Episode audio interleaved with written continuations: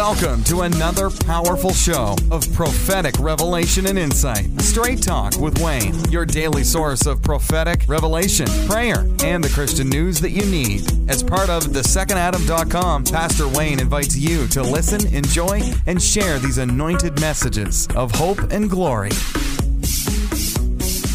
Hey guys, welcome to another episode Straight Talk with Wayne.com. I want to say thanks for jumping on board. Thanks for being a fellow kingdom seeker. Amen. I want to talk about that today, being a kingdom seeker. Amen. Seek ye first the kingdom of God and his righteousness, and all of these things will be added unto you. Amen. What are all of these things? You ever thought about that? What are all of these things? It's what the Lord has placed upon your heart. Not only what you need, but you desire. Think about this. The verse is telling what you pray for. They'll be added. What are you desiring? What are you looking for? What are you believing for? What are you hoping for? Amen.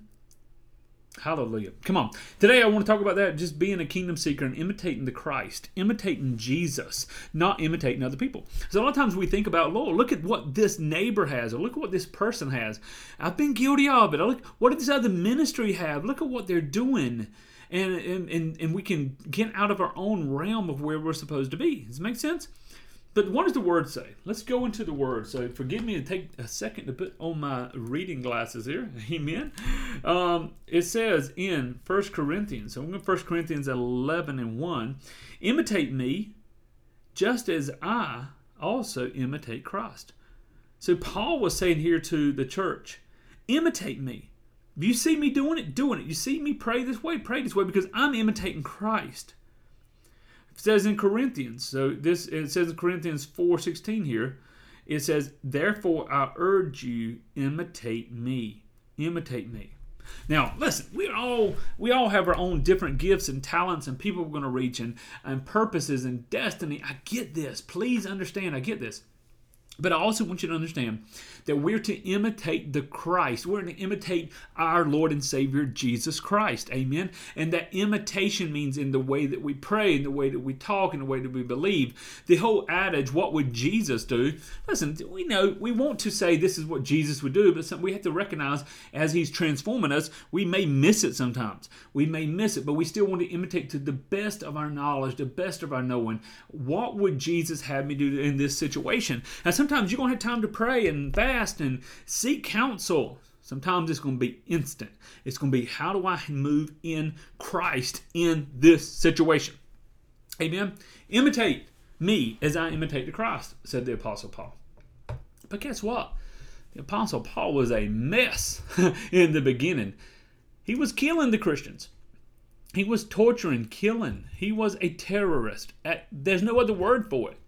He was a terrorist. But what happened from that? What happened from that place of terrorism? He met the one.